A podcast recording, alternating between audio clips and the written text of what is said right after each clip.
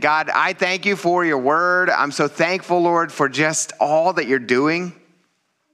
God, I'm so thankful that it might just end up, Lord, that when Easter comes, we'll actually be at that part of Matthew. And how cool is that, since I've been joking about it since before? God, and it may happen. Lord, we thank you, Father, that you are in control of all this. Lord, that you know what this is all going to look like, that you have just absolute understanding, God, of how all this is going to play out, Lord. Not just where we are in Scripture in relation to the holidays that are coming up, Lord, but really, Lord, and more importantly, Father, how it all works out in the end. God, what you've got planned for us, Lord, you know full well, Lord God, and we're just sitting here looking at it, trying to understand a little bit of it, God. But I thank you, Father, that we can trust that you do know what's going on. Lord, that just as the message is called today, Lord, you have got this, and there's not one thing we need to be concerned about. So thank you, Father. I pray, Lord, now as we dig into your word, Lord, would you speak through this foolish man words, Lord, that would impact, Lord, words that, God, you would want to speak to everyone here, Lord, to everyone listening online and everyone that's going to listen to this later, Lord. We just give it all to you, Lord, and trust you with it, Father. Pray these things in Jesus' name. Amen. So you guys, I've named this message today, God Has Got This, because he legitimately has this. As we dig through this entire chapter, I need you guys to continually remember, he's got it. Because you're going to hear me say a bunch during this chapter. Yeah, I don't know what that means. I don't know exactly how this works out. I don't know. And you're going to be like, the pastor doesn't know. What? Ah! Right? Like some people do that. Don't do that. Study. Don't worry about it, you guys. This is the Olivet Discourse, right? This is this deep dive into the end times, into eschatology. And like I said last week, right? Like this is Jesus doing his, you know, giving us what he wanted to give us, telling us what he wanted to tell us about the end times. And there's all this debate and argument, and there has been since he said it all. And if that's existed for this long, I'm just giving us a heads up, you guys. I don't expect us to walk out with all the knowledge and the wisdom to know everything, because we haven't for this many years. So I don't expect us to suddenly change course and know everything, right? Yeah. Matter of fact, run very far away from pastors, I would say, that feel like they've got it all well in hand and figured out. I'm just being honest, right? So as I've said before, I want to encourage you guys, read ahead. Read ahead. Read this chapter over and over and over again. Like, pray about it. Ask God, like, what, Lord, what is there here? And what do I even believe about all this? And what does all this mean, Lord? Right? And to do the same thing I'm doing every week, right? Be Bereans. Dig in. Pray hard. Ask God hard things like, what does this mean? But also remember, as you do that, there's not one bit of this chapter that is salvific. What do I mean by that? I mean this. If we get to heaven and we realize that, like, we were way off on our ideas and our thoughts on eschatology, God's not going to be like, you're out. That's not the way this works. Jesus dying on the cross and rising again is your one way in, period. That's salvific. That's the one thing that matters. I've been accused, actually, I had some people tell me recently, I thought it was funny, they're like, all you ever do is tell people that they're either needing to come to Jesus or they're going to hell. And I'm like, well, that's pretty much it. Like, I don't mean that in a mean way. I mean that in a loving way. The most loving possible way I can say it is like, come to Jesus. Know who Jesus is. He's the point. He's the whole point, right? Everything else, man, is just like dressing. The salad is Jesus. The dressing is all the other stuff. You guys, yeah, that fell flat. The main thing in all this, you guys, if you study this hard with us and you're going through this and you're like, man, I don't see things the way you do, Pastor. I just can't get my head around the way you're seeing it. Can I just say something? It's all good. It really is all good. There's no reason to argue about this. There really isn't. Listen, if I find out you're right, I will be no less happy to spend eternity with you and Jesus in heaven. Amen. And if you find out I'm right, first thing I'm going to do is be like, I told you. No, I'm not. Just kidding. You guys, God's got this. Right. Yeah. And so remember last week we spoke about the fact that Jesus was telling us, right, as a segue into this next section that we're going to study starting in verse 9. Remember Jesus told us, right, we should not be surprised or thrown off by wars or rumors of wars, by famines, by pestilences, by earthquakes. He tells us this very encouraging statement. This is just the beginning. Are you guys encouraged? No. You're like, okay, thanks, Jesus. Right? But this idea that, man, Jesus is like, don't be freaked out by that stuff. The earth is groaning. Humanity is just getting worse and worse and worse. Like, that's just kind of the way it's going to be. And I don't know about you guys, but there is an encouragement there in that to me. And that is this, that as the Lord does the work of sanctification in our hearts, we become a clearer and cleaner image of him day by day by day. And guess what? That makes us countercultural. That makes us begin to walk literally the opposite direction from the world around us. And I promise you, the worse it gets, the more that's going to stick out. That's kind of a cool thing, you guys. Christians, if you're here today, that should excite you. It does me. Yeah. So, the reality is, we're going to dig in here to verse 9, and I'll tell you up front, we're going to make it through verse 14. Doing good. So, let's start reading verse 9. You ready? It says this, "Then they will deliver you up to tribulation and kill you." All right, good job. Good night. "They will deliver you up to tribulation and kill you, and you will be hated by all nations for my name's sake. And then many will be offended, will betray one another, and will hate one another." So he says, like, man, they're going to deliver you up to tribulation and kill you. If you're the disciples hearing this, they're like, hey, how's this going to end? Like, what's all this going to look like? And when's this temple thing going to happen? Like, when's the temple going to be destroyed? Those were the original two questions they asked, remember? Like, how's it all going to end? Like, when are you coming? Like, what's all that look like, Jesus? And what about this temple thing? And now he's gone through and told us, like, hey, man, wars are coming. All this stuff's coming. Don't freak out. It's just the beginning. And now he's like, oh, also, by the way, you're going to be in tribulation, and they're going to kill you. And they're also going to betray you. Like, there's all this fun stuff happening. So Jesus, you guys here, I need us to understand something kind of pretty profound. Do you notice here when it reads, it says this, they will deliver you up to tribulation. Isn't that a little funny?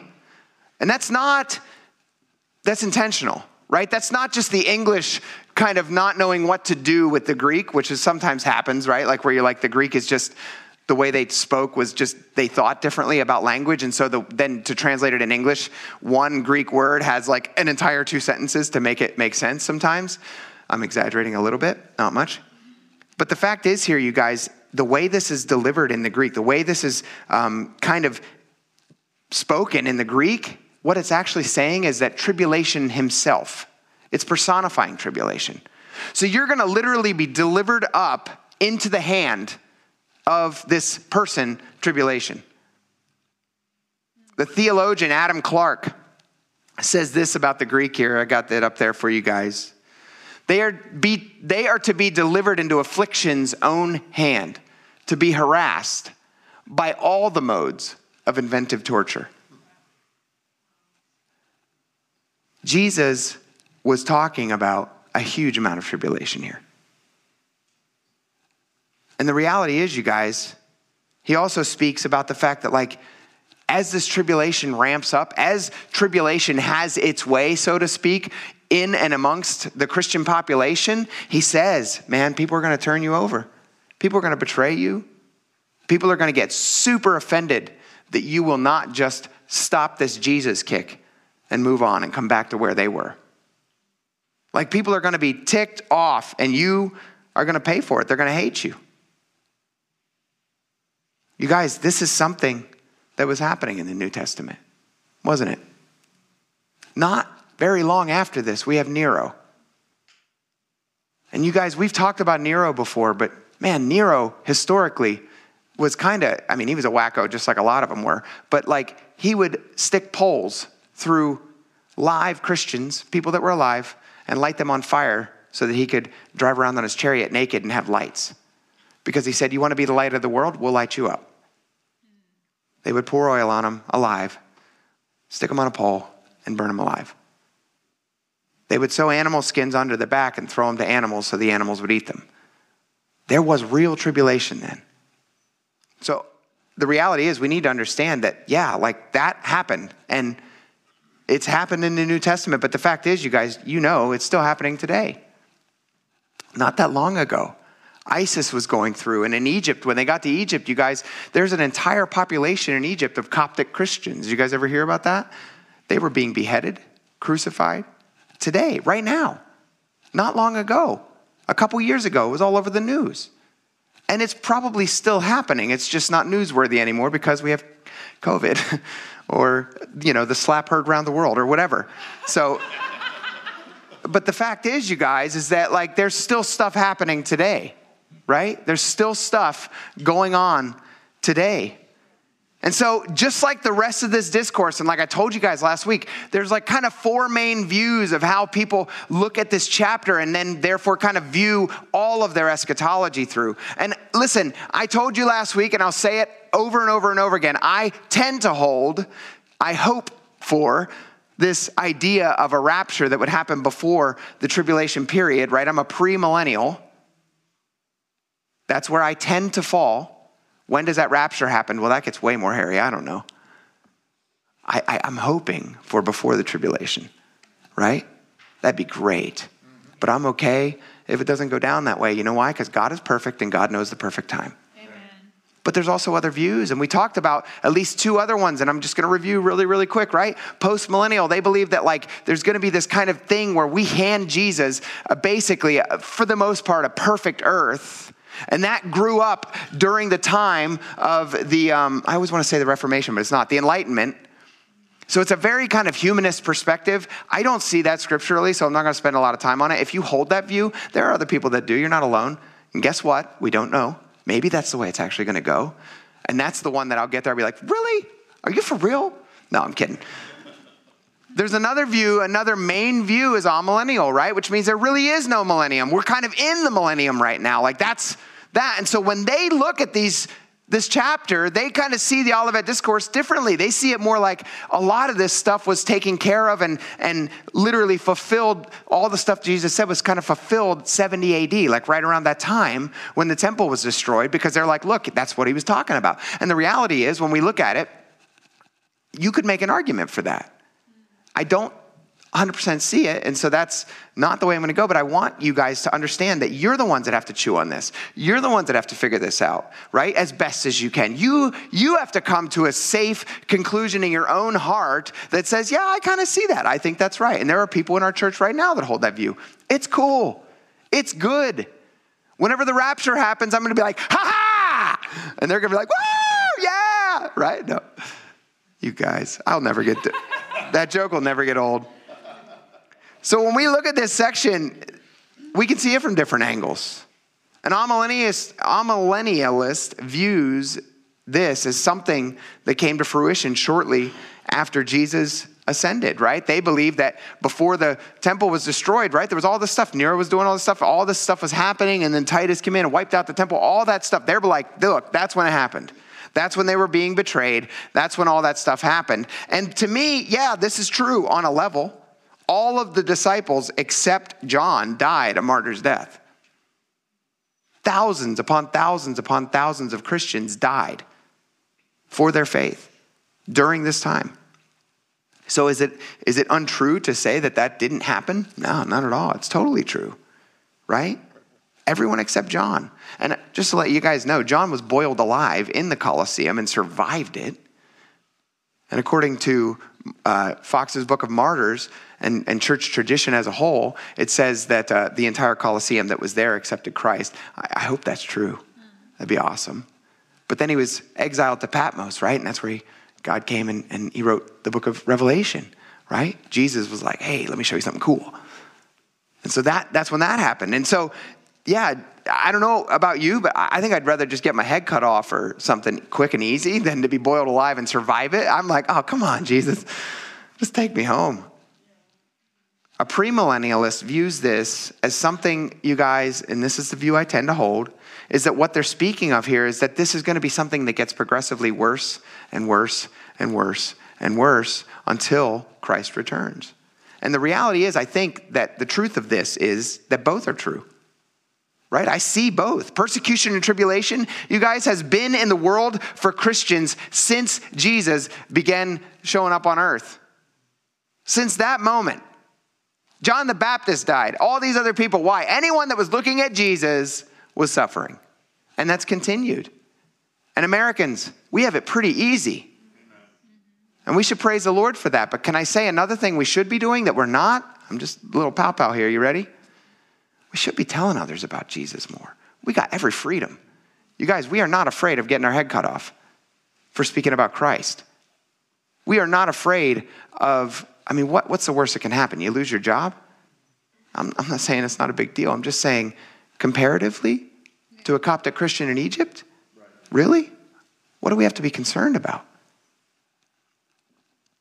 So I think both are true. I think it doesn't take much looking around to see that persecution still exists in this world. And I believe it's just going to get worse and worse and worse until Jesus returns. And so I say, Christians, let's take advantage of the time we have here, American. Let's take advantage of the fact that we have the freedoms that we do here, because we don't know how long they're going to hold on, you guys. Do we? I'm not trying to be a doomsday whatever. I'm not trying to be that way. Right? God has blessed our country. We are blessed. Why? Because we were built on this idea of the Ten Commandments. We were built on this idea of a moral right, right? Like all those things are true, and I'm not getting political here, but I don't see that continuing forever as we continue down the road. We've slipped. We're slipping.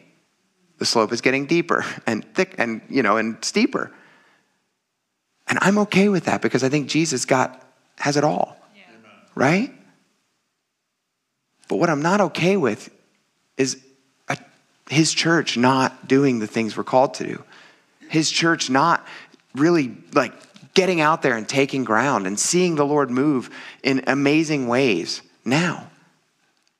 And the reality is, you guys, I'm going to read this to you. Americans, think about this.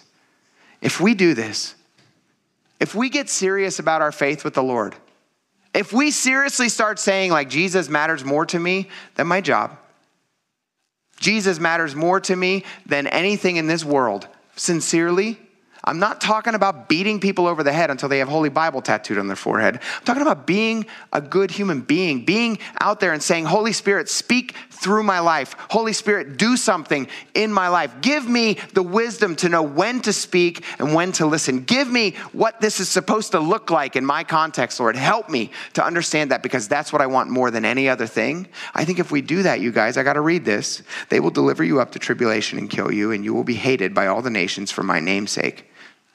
There will be many that are offended and betray one another, and they will hate one another. I think that's true. I think here in America, we're starting to see the beginning part of that and what that looks like. And I need you guys to understand, I'm not talking about Westboro Baptist. I'm not talking about God hates fags. I'm not talking about all this stuff. I'm talking about loving people like Jesus loved them. I'm talking about speaking truth in love. I'm talking about telling people, look, there is so much a better way for you. And you just have to like realize that the way you're living, how is it working out for you? It doesn't look like it's working out good. Let me show you a better way. Yeah. Let me turn you on to the way that I have found. That's what I'm talking about.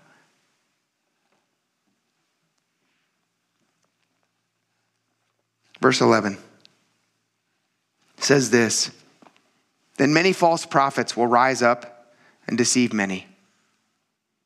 Many false prophets will rise up and deceive many. You guys, this is a little different than what we read in verse 5, right? Remember verse 5 last week, it says, for many will come in my name saying, I am the Christ, and will deceive many. This is a little different. These aren't people saying, I'm going to be the Messiah or I am Jesus reincarnate. And we talked about Jim Jones. We talked about David Koresh. We talked about, well, we didn't really get into it, but I did a bunch of study last week. There are some freaks down in Central America and other places that say they are literally the reincarnation of Jesus Christ.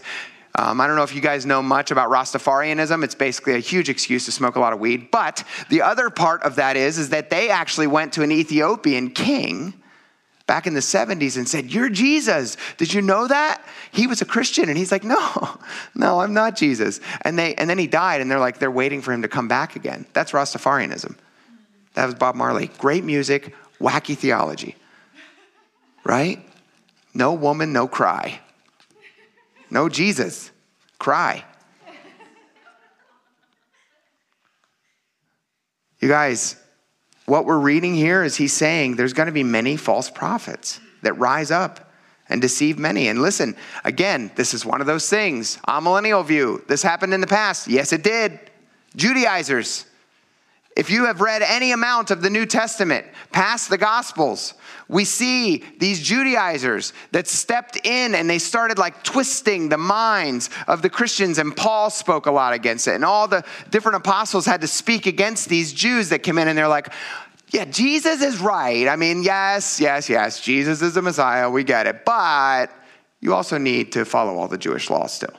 So it was Jesus plus the law. That was a false prophecy. That was this false people coming in and trying to add something to the gospel message. Gnostics, another group that we read a lot about in the New Testament. The Gnostics, you guys, the Greek word, I'm giving you guys all sorts of lessons here. Ready?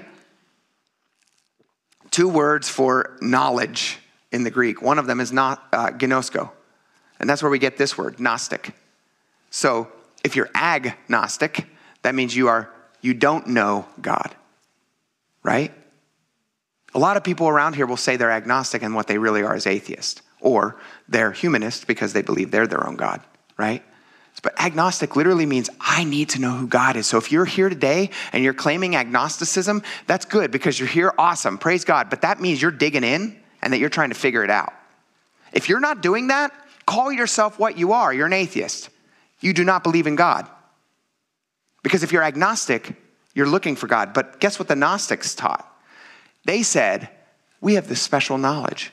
We know that Jesus was, yeah, he's the Messiah, but he wasn't exactly what the apostles are saying he was. He was a little different. He put on the coat, so to speak, of the Son of God. And then he took it off right before he was crucified. That's what some of them said. Then there was this other group of Gnostics that grew up that were like basically saying that like, oh no, he was the Son of God and he died that way and all. But like what that really meant and what he was trying to show us is that flesh is really, really bad. And so there were 2 groups that grew up out of the Gnostics, and neither of them were good, right? It was Jesus plus some special knowledge that only they had. One group of them said, look, you have the freedom to live however you want. Flesh is unimportant. You want to go up to the temple prostitutes and have sex all the time? Go ahead. You want to do whatever you want? Have at it. Do whatever you want. Jesus doesn't care. That's not what this is about. And the apostles are like, no, that's not right. That's not right at all. Then there was this other group that were completely the polar opposite. And they were the group that was like, look, you cannot do anything fleshly. If you laugh at somebody's joke, you've sinned. I mean, it was like so ridiculous. And so they were super locked down and super like afraid. And they were like, oh, we need this special knowledge that you need to live this certain way against the flesh and mortify the flesh every chance you get. All of these were false prophets in those days. What about some more modern day ones? There were certain Catholic monastic orders, some that still exist, you guys, that believed back in the day that self-flagellation, beating and scourging yourself, and they would actually create like a cat of nine tails and beat themselves and rip flesh off of their own backs. Why? Because Jesus plus hurting yourself is what you needed to come to Jesus. I'm not dogging the Catholics. I'm just telling you history, right? That's just the way it was. You guys, that's false prophets. It's Jesus plus nothing that gets you to heaven. It's Jesus plus nothing. You're not ever going to be good enough to get there. You need Jesus. You're not ever going to be bad enough to not get there. You need Jesus, right? Like you just need Jesus. That's it. You will never be good enough. I don't care how altruistic you are. You're not going to get there. You're never going to get there. You need Jesus. Jesus is it. That's it. Jesus plus nothing. And we still see false prophets today, you guys. I'm going to say something that might tick people off, and that's okay. Jesus plus a positive confession does not get you there. The health and wealth pastors of today that we see on TV so often are absolutely false prophets. They're charlatans. If you need to send them $10 to get a wallet that's never empty, just tell them to use their own wallet. You think I'm kidding. There's actually a guy that did that. That's sad, isn't it? You guys, this idea of positive confession that's grown up in the church today, do you realize where that comes from? It's very, very, very, very new age, right? If you confess something out into the universe, then it will be true. I spoke to a gentleman just recently, and he was telling me that that's what he believes, that he believes that, man, if he speaks positive words into the universe, that the universe will return positive things. And I was like, you're not very far off from the health and wealth pastors, right? They believe that their will is going to get something done, that they're going to bend God's arm and he's just going to submit because they have to. I mean, you've put the positive thing out into the universe. You've spoken something positively. You've had enough faith. You know what I have faith in? I have faith that God is sovereign. I have faith in the fact that God will do whatever God chooses to do. And you know what that means? If God wants to move a mountain, he darn well can move a mountain. If God wants to heal somebody, he can do it. I've seen it happen. And the craziest thing is that it was nobody's faith when I saw that happen. I saw a kid get up out of a wheelchair and start walking across the front of the church, and everyone was like freaking out. And everyone come over, and we all knew this kid. He had been in a wheelchair since the day he was born, pretty much, like since he could kind of wheel himself around. And he got up, and we're like, whoa, why'd you do that? And he was like, you know, because we're like, what is happening? And he was like, yeah, I felt like Jesus was telling me to get up, so I got up. We're like, all right then. Nobody was over there being like, oh, Jesus, I have the faith that can move a mountain, Lord, move in this child's life. Oh, God, do it, do it, do it, do it. Nobody was. We all were like, ah! What just happened? That's what we did. Did he have enough faith? Enough faith to hear that the Holy Spirit said to do something, and so he did it. Guys, we don't have that much faith to even do that to a friend that we're supposed to go talk to, do we? So let's stop worrying about all this stuff, this health and wealth stuff. This is false, man, it's false prophets. We have modern false prophets. I don't know, I guess as a pastor sometimes you get, like, people send you all these articles and you get to read all this kind of some fun stuff. And a lot of them are great, I love them. And so, like, please don't stop sending them. But there have been a few times where people sent me stuff and, like, listen, again, this is not political. I'm just telling you where I see a lot of false prophets. There's a whole group of prophets, quote unquote, today that have mixed American politics with the Bible, and in their view, everything is super intertwined. And so, man, before the election, Trump was gonna win, according to many prophets. Like, it was prophesied that, you know, thus saith the Lord, Trump will win a second term. And then he didn't. And I had to go and send emails and texts and go talk to some of these people that sent me all of these documents. And I'm like, do you realize they're false prophets? These are false prophets. And some of these guys were so arrogant that then they went on and they're like, oh, by this last October, Trump was going to actually take over the presidency. Anyway, did you guys hear about some of this stuff? It didn't happen. Let's look at something. You guys want to know what you're supposed to do with false prophets, or what God does with false prophets? Flip over with me to Deuteronomy. Deuteronomy 18. We're going Old Testament, y'all.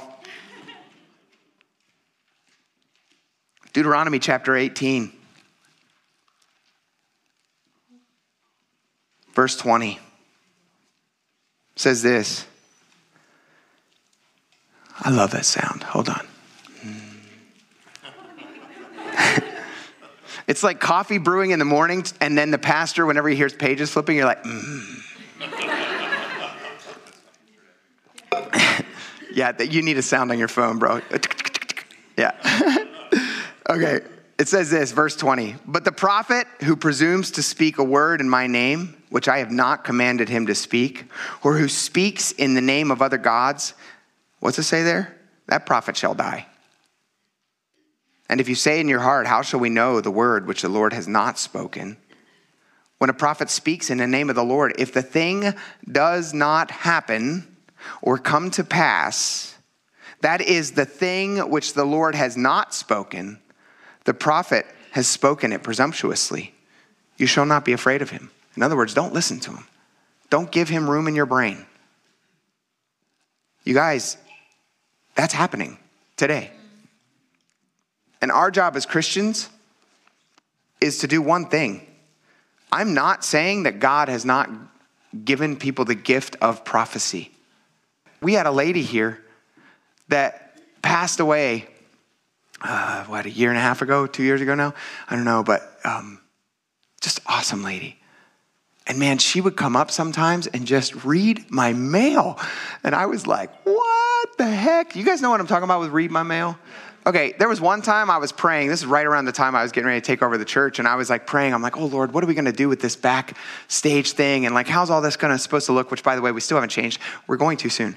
But I was like, Lord, is this even important? Like, is this something the church should spend money on? And like, Lord, how do we do this? And Lord, is this even something we should be praying about? Just like, there's way more important things here, Lord. And I'm praying all these things on my day off, and the phone rings, and it's Mary. And I pick up the phone, and Mary says, if you guys knew Mary, she was like, the answer is yes. And that was her very first words. I'm like, hey, Mary, what's going on? She's like, the answer is yes. And I'm like, yes to what? I don't know. The Lord told me to call you and tell you the answer is yes. And I'm like, okay.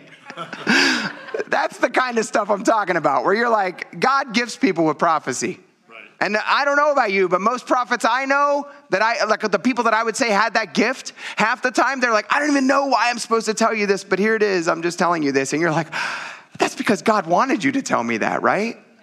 So there is a real thing. I'm not minimizing it.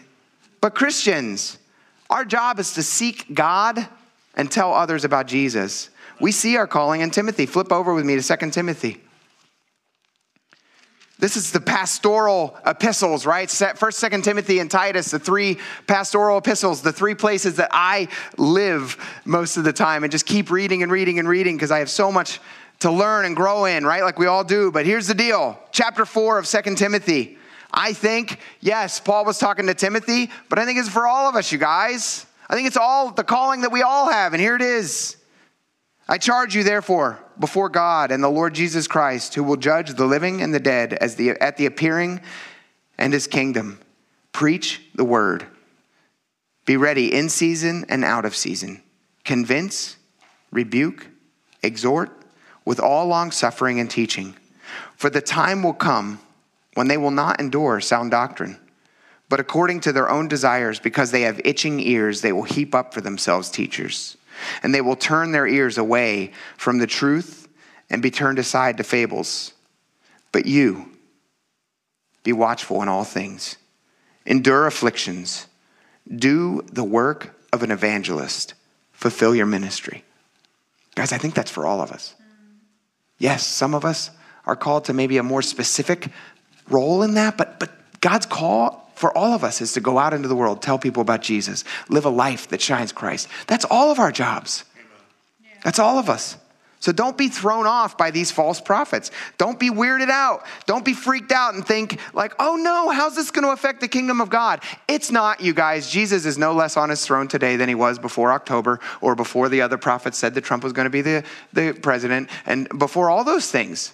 He's no less Jesus. He's no less God. He's no less on his throne. There's not one thing we need to worry about. The health and wealth gospel will not win out the day, even though the way we look at it, I think we're getting to that place where people are stacking up teachers that they like.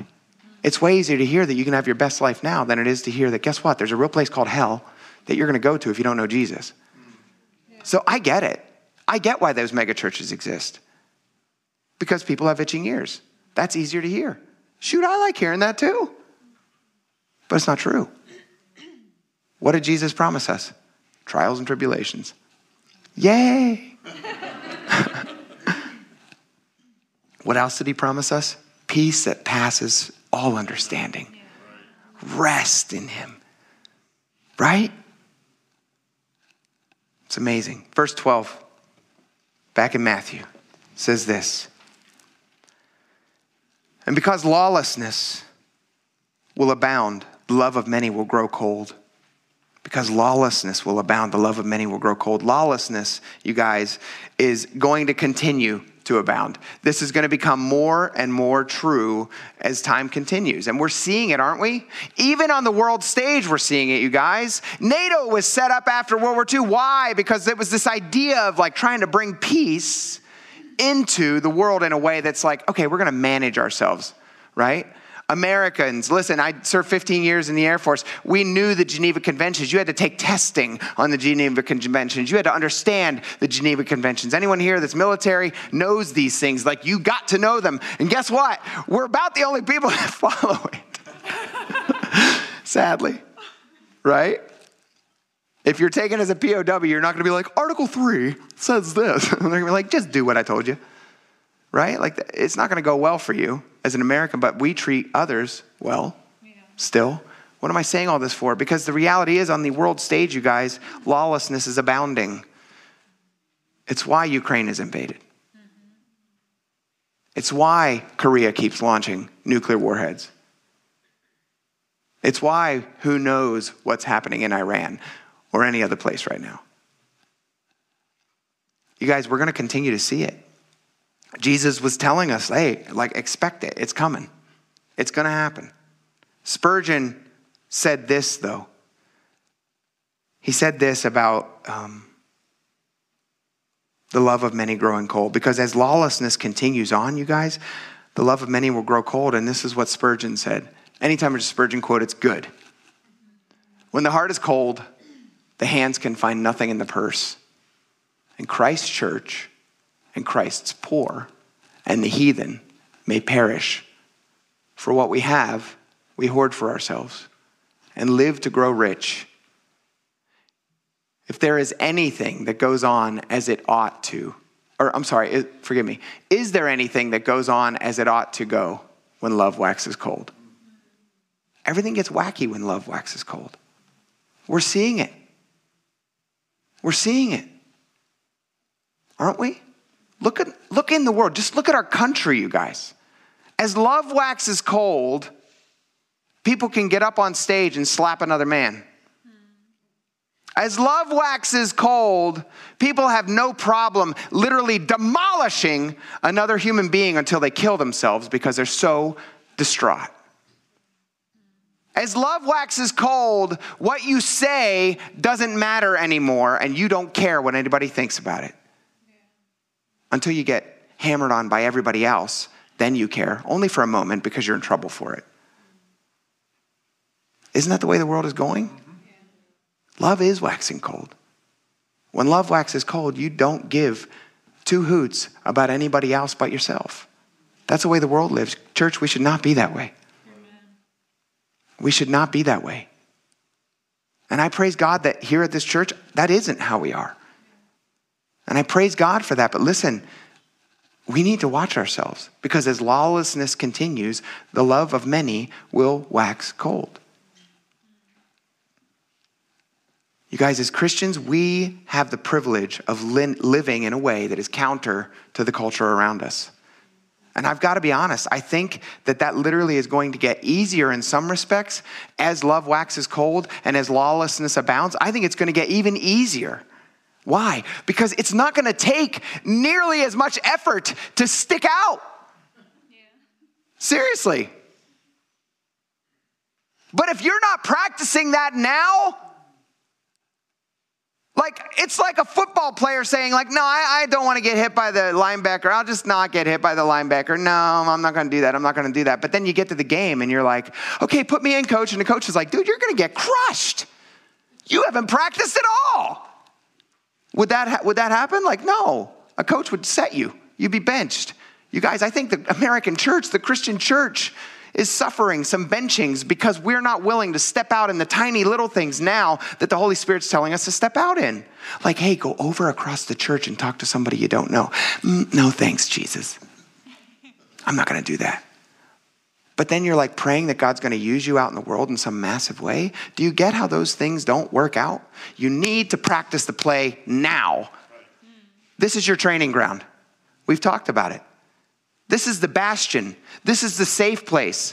This is the place that, yeah, if you're not serving here in this church and you've been attending for a while, figure it out and start serving. Not because we need your service. God has blessed us with a huge percentage of our church, way bigger than most churches that are already serving. But my goal is 100% service. Why? Because this is practice for what you're going to do in the world. And if you're willing to serve here, then I think the Holy Spirit's going to speak bigger things, right? Amen. Into your life to say, hey, go talk to that coworker that can't stand you. because I got a plan for him and for you in this. And you're going to be like, okay, I can do that. Man, I just got done slinging coffee all Sunday morning. I got this. Lord, help me. Right? You guys, we get to show the goodness of Christ in this world. When culture says everything's okay and everything's good, we get to speak the truth in love and say, no, not all things are good. Not all things are good. There's some bad things in this world. There's some sinful things in this world. And guess what? I'm a sinner just like you.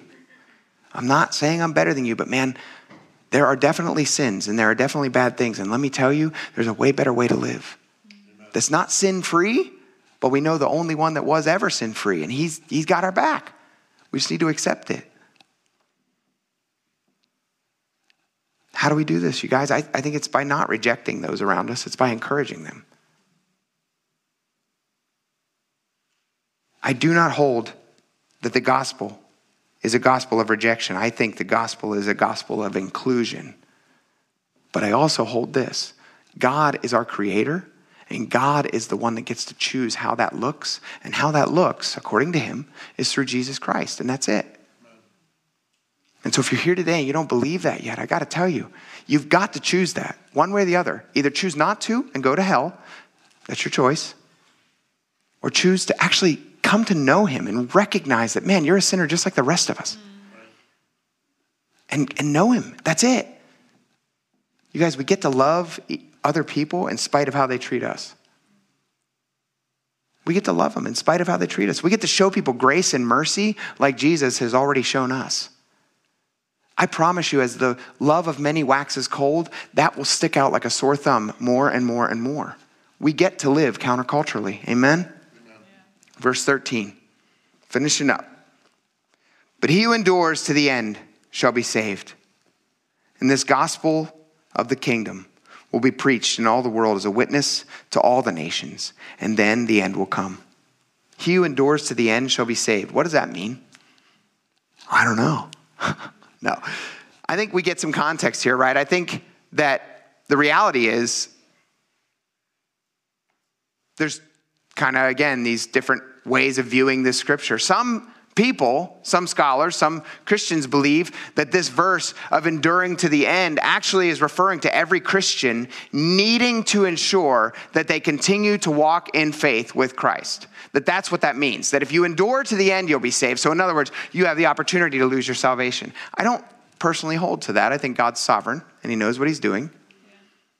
But I do know this. I don't just rest my hat on that one side alone either, though.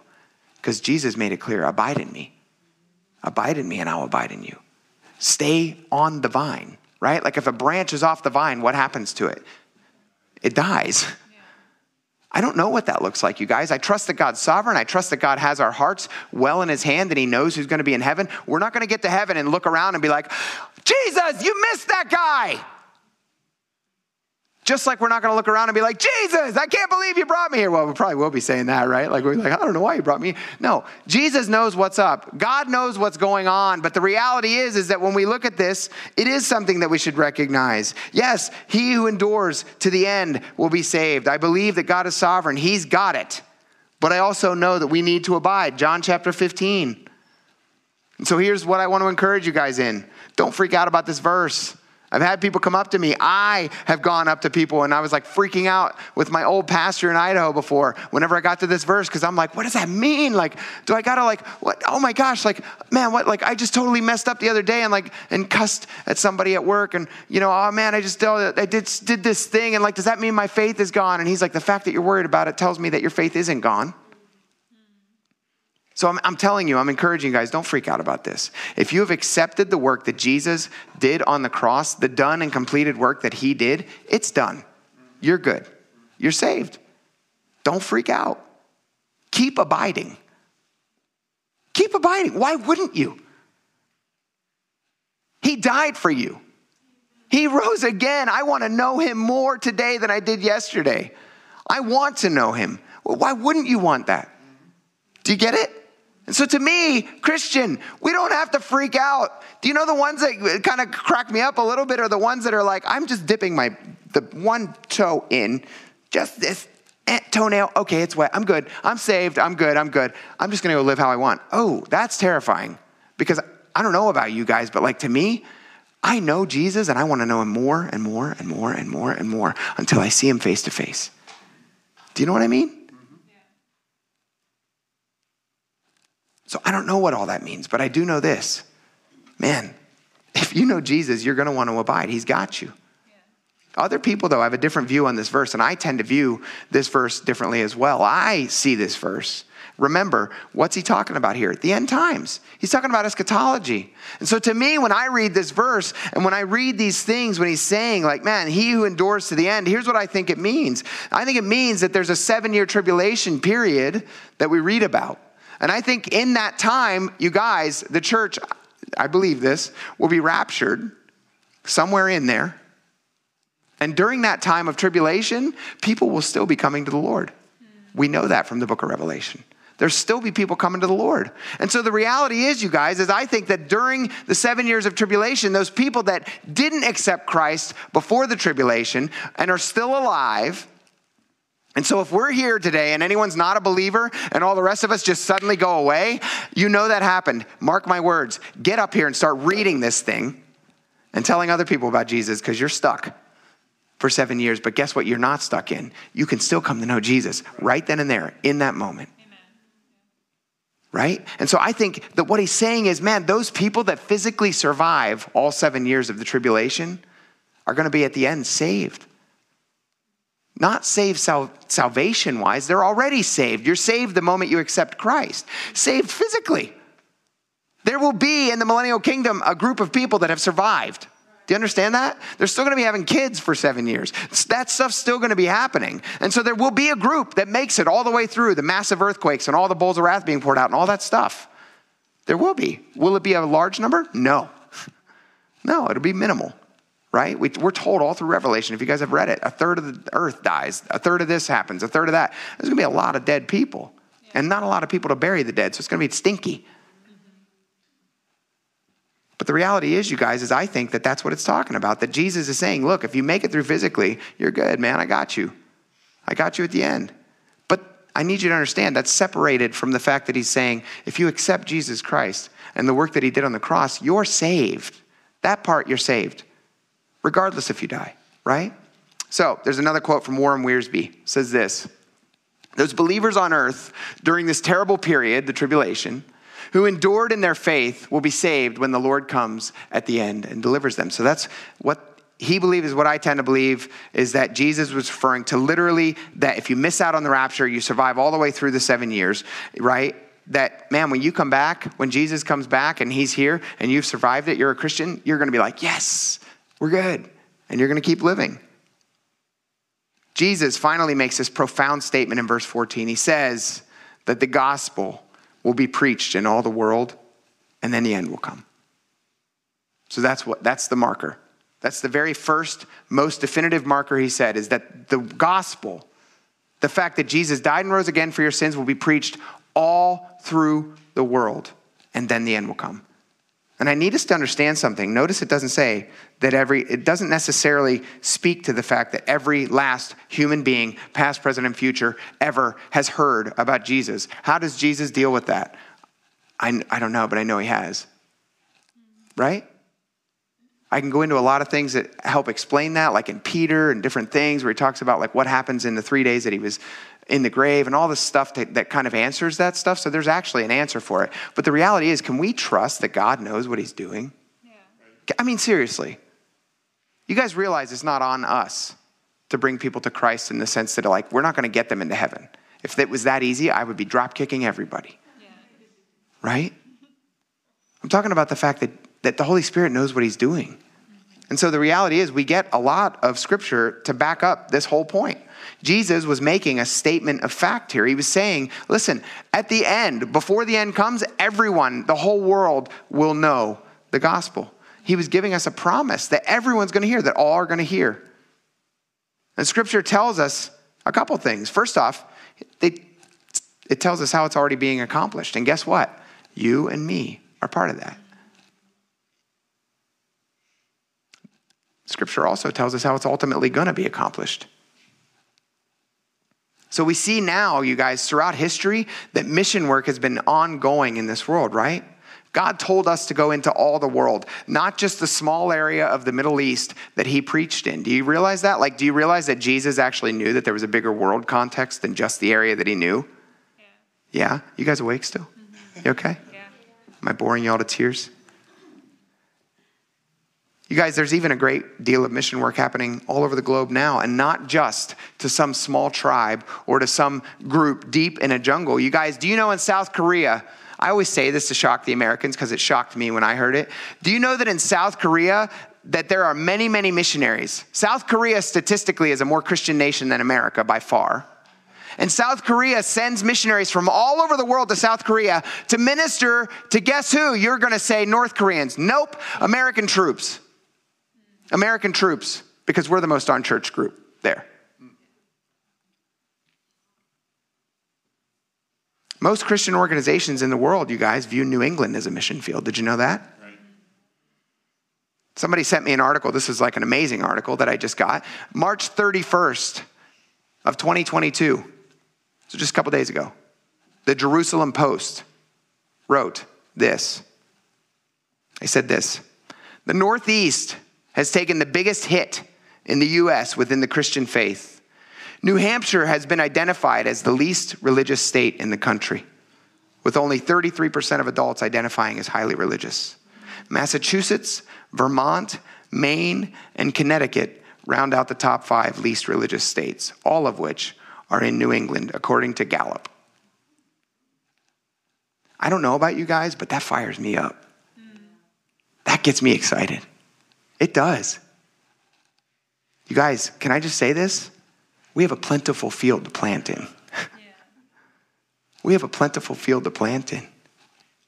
God wants us to take ground and to bring a harvest. God wants us to do those things, to lead people here to the foot of the cross, to say, here's Jesus. Come to know him. Your intellect, your perceived goodness, your whatever is not going to get you there. It's only Jesus that's going to get you there. We have a plentiful field to plant in. And the final thing I want to point out, you guys, is that Jesus doesn't make empty promises. Flip over with me to Revelation chapter 14. Do you want to know how this is all going to end? Jesus has it. God knows what he's doing. Revelation chapter 14, verse 6.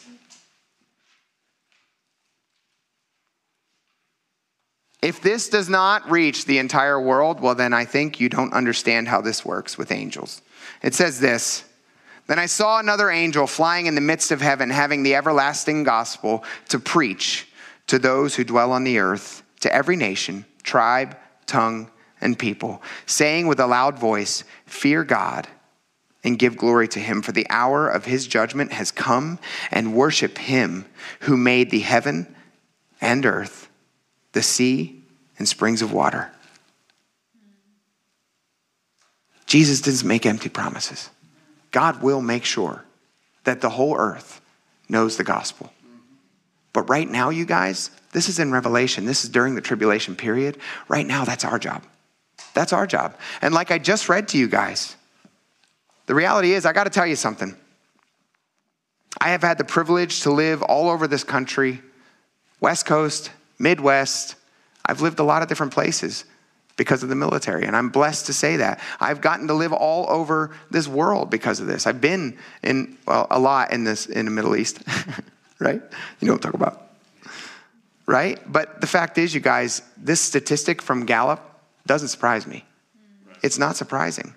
You guys, I have never lived in a place that was as completely saturated with churches and yet completely devoid of Christ. There's a lot of people.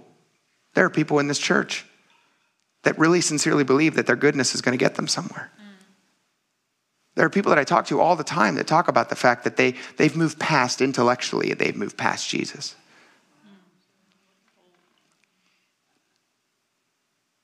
We live in a world where it's real here in New Hampshire. There's a real sense of hard ground here in New England, right? Have you guys heard that before? Can I say, since we've moved here, since my wife and I've moved here, that's been the mantra of so many pastors and parishioners that I've heard since moving here. I agree. It is hard ground. But you know what else I know? Here's the deal. Here's a question I have to ask about all those facts that we just read. Do you believe that the gospel of Jesus is a big enough jackhammer to jackhammer the hard ground? I think it is. Amen. I think the gospel of Jesus is more than enough of a jackhammer to jackhammer straight through limestone, to jackhammer straight through granite. I don't think Jesus is at a loss at all. Right. I think he's just looking for people that are willing to go share Jesus, amen, to share him. You guys call me crazy. I think God's capable. I think he can do what he says he's going to do. He can smash through the hardest ground, and he's chosen us, church, to do that. That's our task, to go into the world, to tell people about Jesus, and to live a life that shines. And so my question to you guys is this. Do you want to see Jesus move here in the Seacoast region? Do you want to see that statistic change? Yeah. Well, then get at it. Let's pray. Thanks so much for listening to this message from Great Bay Calvary Church in Dover, New Hampshire. We're so glad you found us. If you want to learn more about our services or need prayer for something going on in your life, come connect with us at greatbaycalvary.com.